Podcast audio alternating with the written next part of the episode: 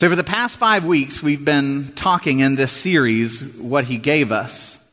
So this is talking Jesus accomplishes his mission, he ascends into heaven, and he leaves us with these gifts. And for the past five weeks, uh, we've talked about some of them. And so far, we've discussed purpose, power, presence, and prayer. And today, I'm going to spoil the whole alliteration thing. And today's the word. Um, he gave us the Word. And so, the Word, one of the ways that we typically see the Word is that it's, oh, it's a nice source of wisdom. It's, it's got good morals, it's got good ethics, or maybe good philosophy. But what I want you to leave here today with maybe a, a different perspective the Word has a supernatural power in it. It's not an ordinary book like you open a book and you read it and you go, Yeah, I agree with this, and this is really beautiful, and that's wise. And so in my mind, I'm making a decision that I'm going to I'm going to agree with this, but maybe not that. No. The Bible's claims about itself is that it comes into you, dwells in you, and begins to change you. It has a power to it that all too often we in the church overlook. And we treat it like an ancient book of wisdom you know, in 300, before the church was kind of officially accepted by Rome, the church was often persecuted. People were put to death for their faith. And the Roman emperors, one after the next, it seemed like, were trying to stamp it out to get rid of this Christianity. And about 300 AD, one of the more wicked Roman emperors came to power. His name was Diocletian. And he had a brilliant idea because he understood, a brilliant and wicked idea, because he understood the power of where Christianity lies. All the other emperors had gathered up the Christians and put them to death. And, and the watching world would go, My goodness, these people are willing to give their lives, their health, their possessions. They were willing to lay it all down because Jesus was more precious to them than anything that Rome could take. And the watching world is looking at this going, Oh, I want what those people have.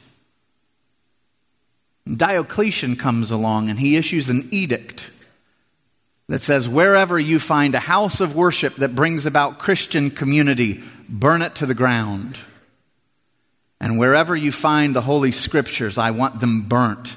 These people believe that the Scriptures are the source of their power. Burn them. And so Roman soldiers all over the Mediterranean world went into churches and said, I demand that you give me the scriptures.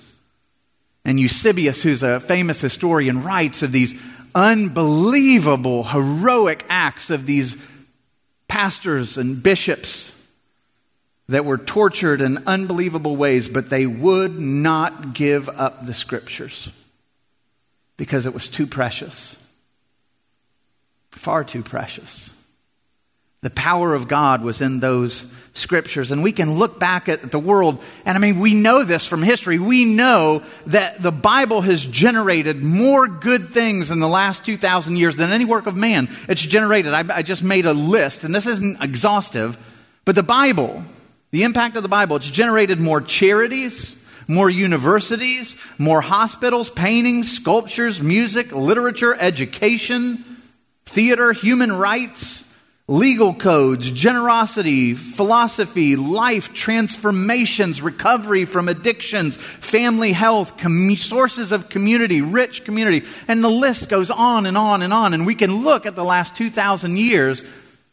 And whether you're a believer or not, you should look and go, oh, thank God for the scriptures.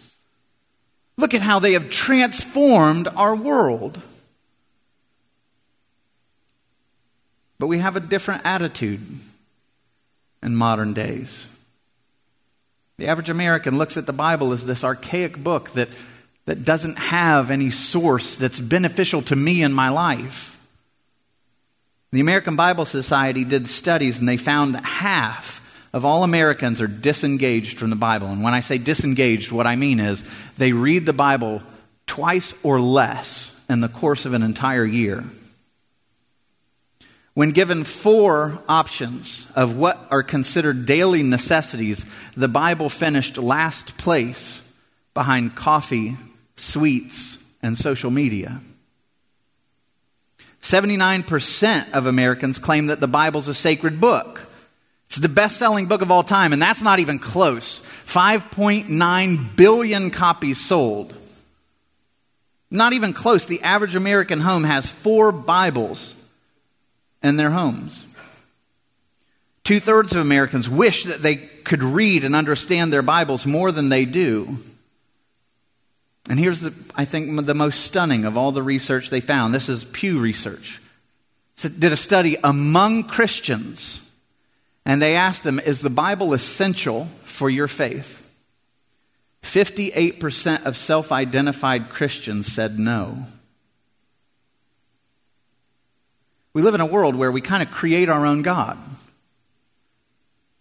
God has given His Word, He's revealed Himself to us in His Word, and we go, ah, that's not essential. I've got an idea of who God is. And we create God according to our image. And in doing so, we pass by something far, far, far more glorious. Any time that you, in history, any time that you've seen the Spirit of God move mightily to change culture, to change people, to bring light to dark places, do you know what is always there? This deep reverence and hunger for the Word of God, this acknowledgement that the Word of God carries its own power, that the Spirit moves when we have the word deeply implanted in us. You can look at America and you can see that the church is not all that relevant here. Why? Because we don't see the Bible as being all that powerful.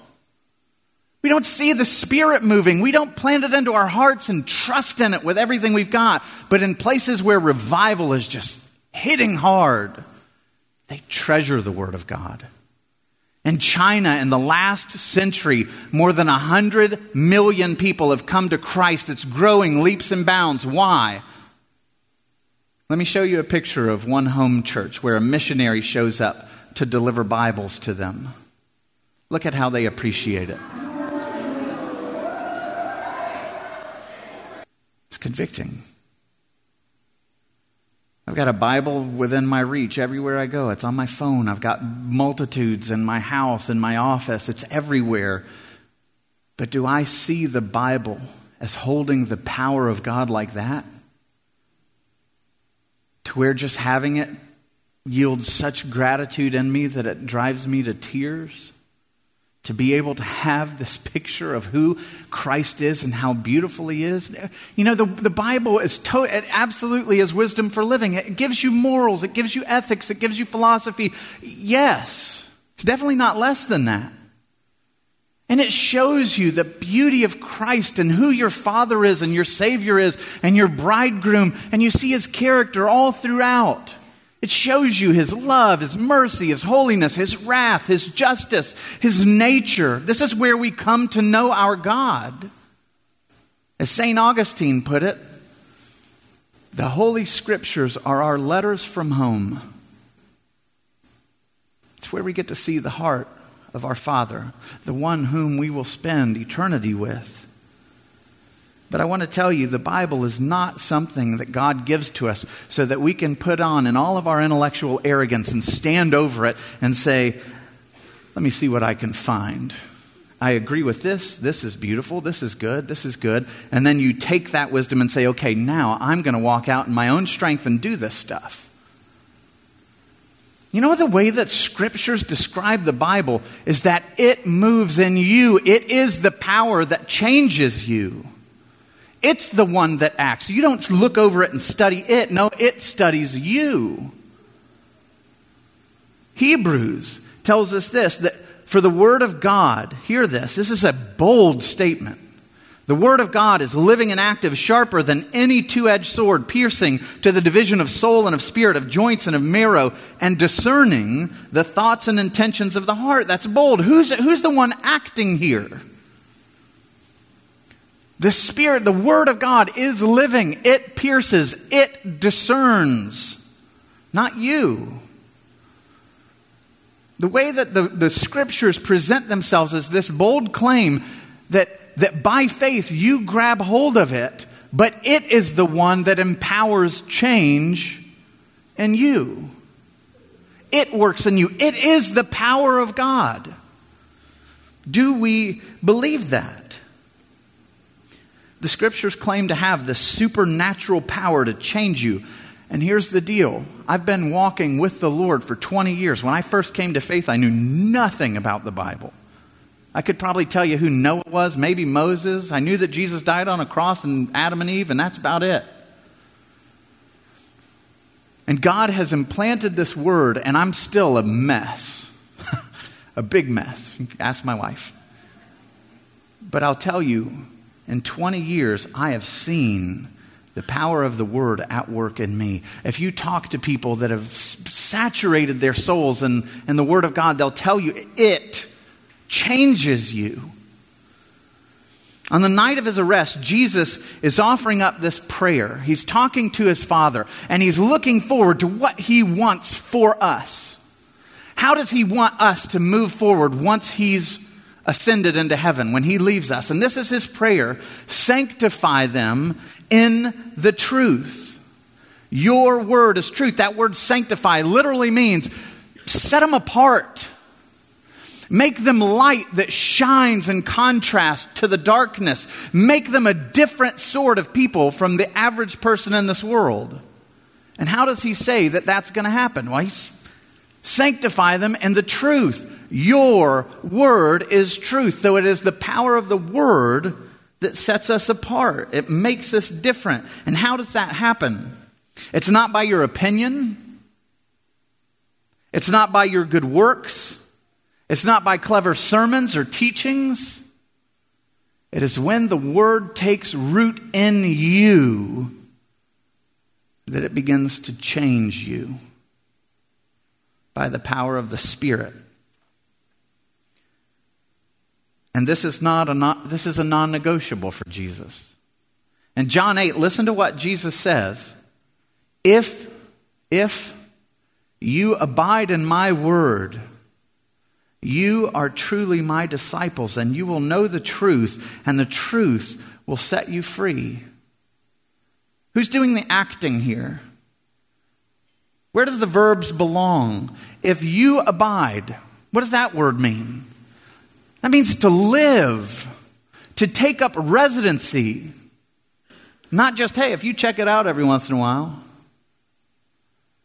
Man, if you are saturated, if you abide, if you take up residency in my word, then you are truly my disciples. And what does that word do? It exposes you to the truth. You get to know the truth of, of the world, of your own nature, of Jesus, of salvation, of, of hope, all of it.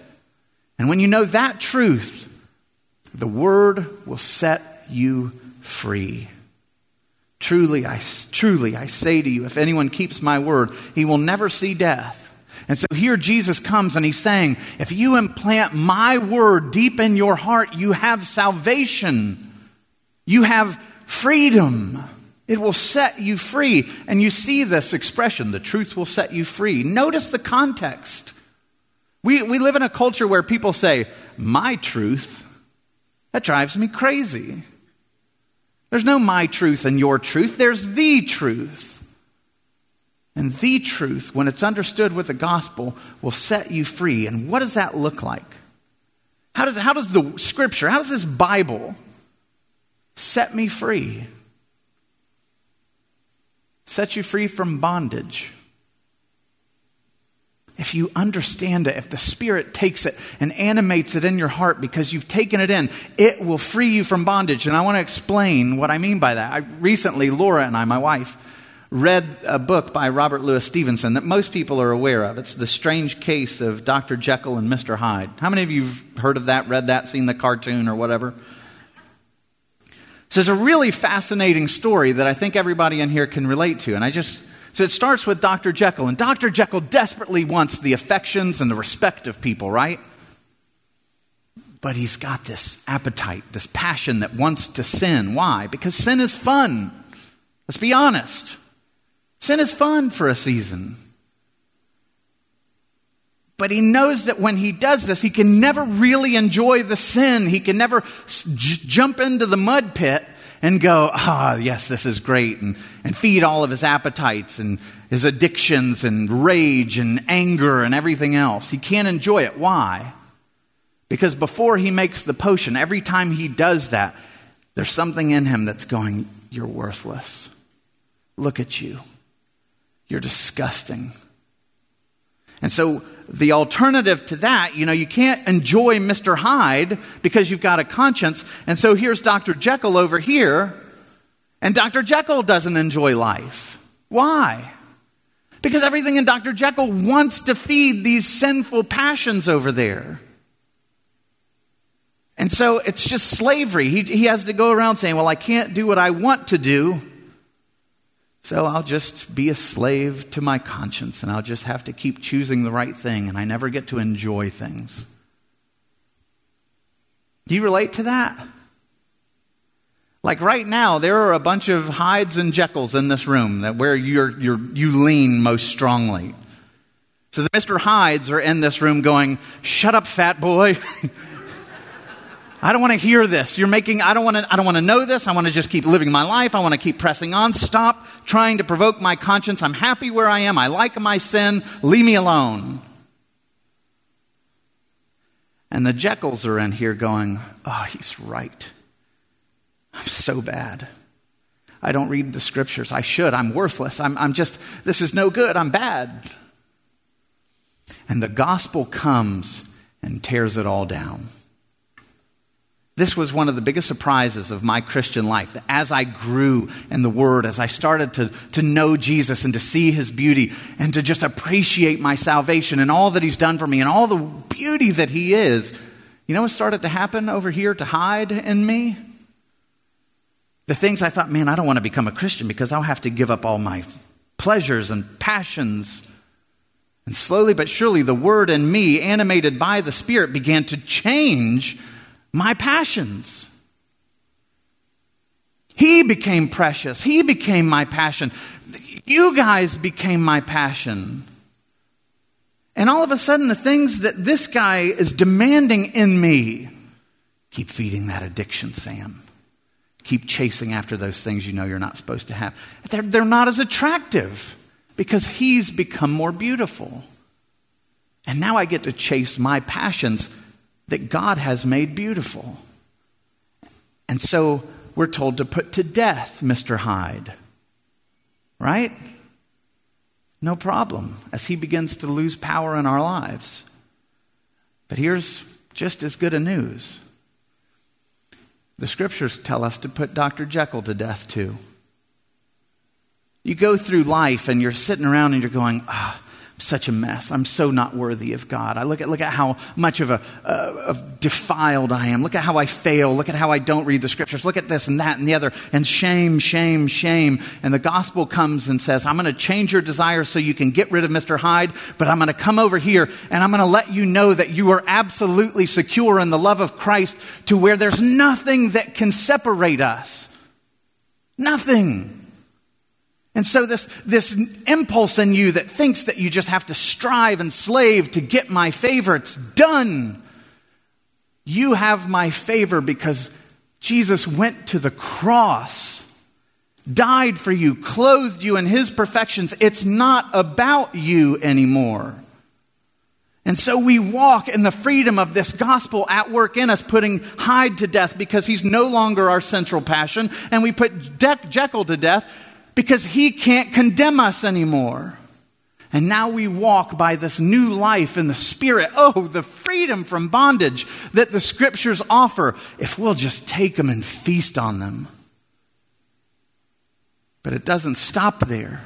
See, the beauty of this church, the reason why we gather is to fill up and then go out, and then we, with our newfound freedom, go out and free others. One of the best at that, one of my favorite evangelists in the history of the church was a guy named George Whitefield, who during the Great Awakening in the 1700s lit our nation up.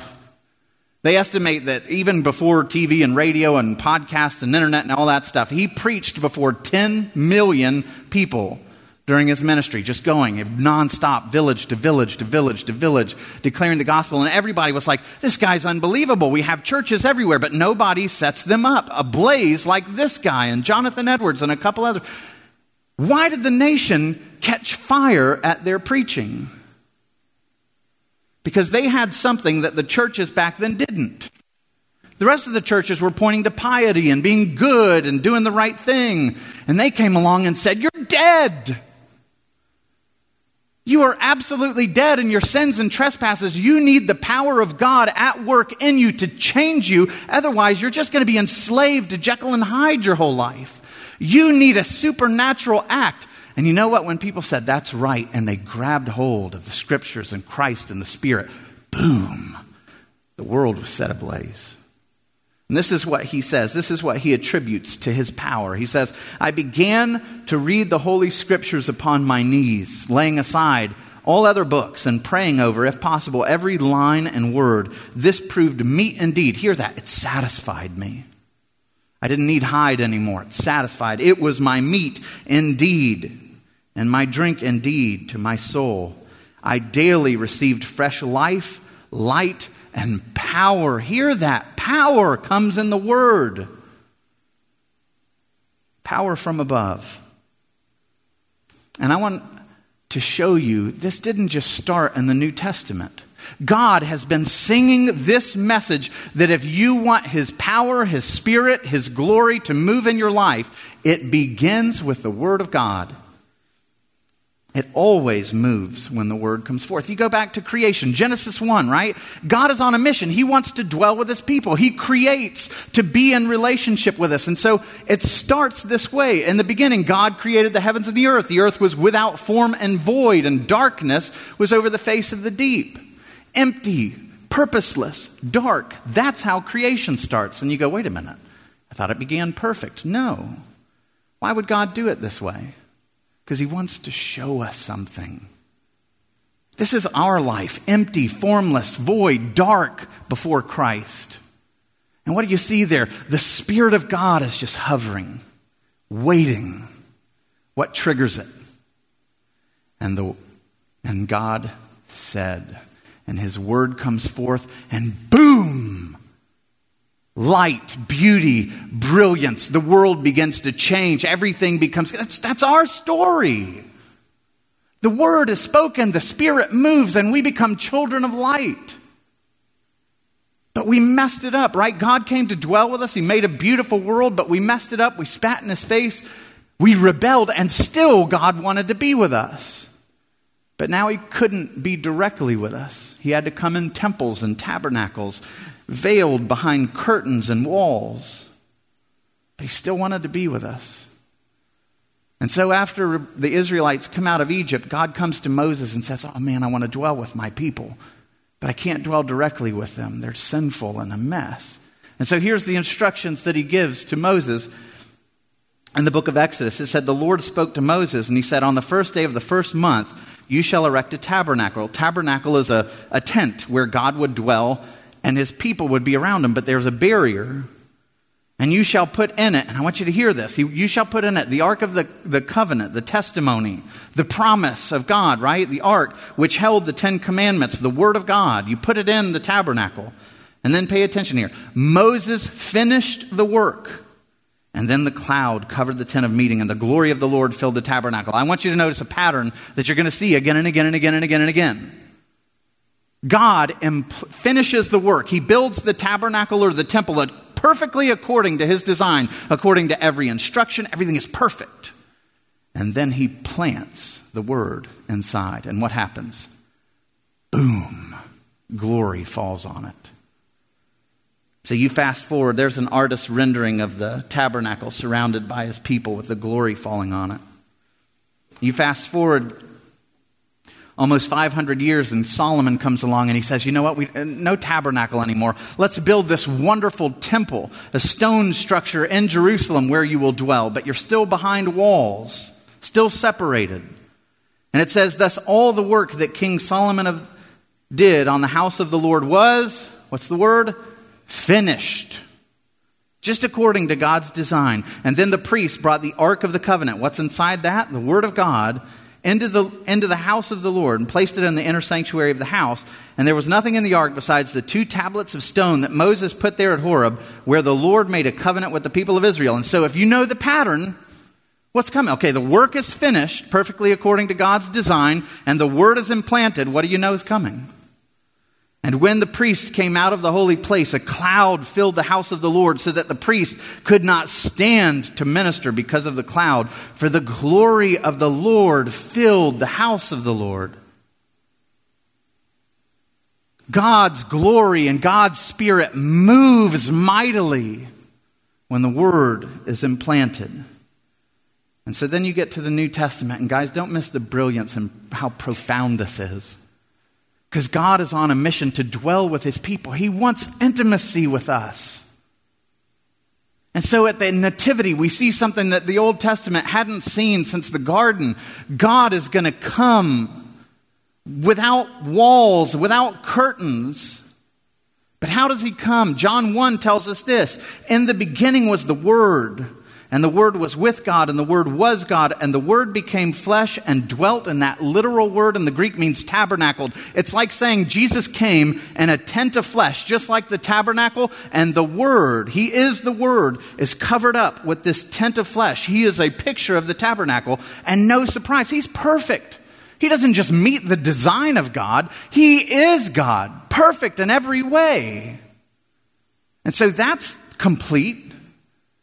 And the word's inside, and what does John say? It's, he's totally picking up on this pattern. And we have seen his glory. Glory as the only Son from the Father, full of grace and truth. And you think, okay, Sam, that's wonderful. Great. We have temples and shrines and tabernacles, and Jesus was our true temple. That's great. Here's what's amazing Jesus came into this world not just to be the true temple.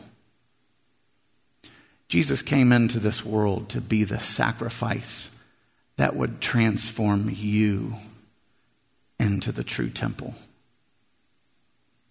Whew. What? It's a stunning thought. But you say to yourself, I can't be a temple. I'm, I'm a mess totally defiled. Like, you should have seen what I've done just in this past week alone. I've got all this shame, all this guilt, all this history. I'm a mess. Jesus comes on a mission to transform you from the mess, from the defiled, to make you utterly righteous. He goes to the cross, and what's the great exchange of the cross? He takes all your defilement, all of your sin, all your shame, all your mess to himself and he pays for it. It's gone forever. And what else does he do? He takes his perfection, his perfect righteousness, and he clothes you in it. And from the cross, what are his words, his last words? It is finished. You have been remade according to the perfect design of God. You are now ready and perfectly willing, capable, and worthy to become the dwelling place of God Himself. He's on this mission for intimacy. Just walking into the world as a human wasn't good enough. That's intimate, not enough. He wants to dwell in you. And so the work is finished. What's the next step? The word has to be implanted inside you. And so what happens?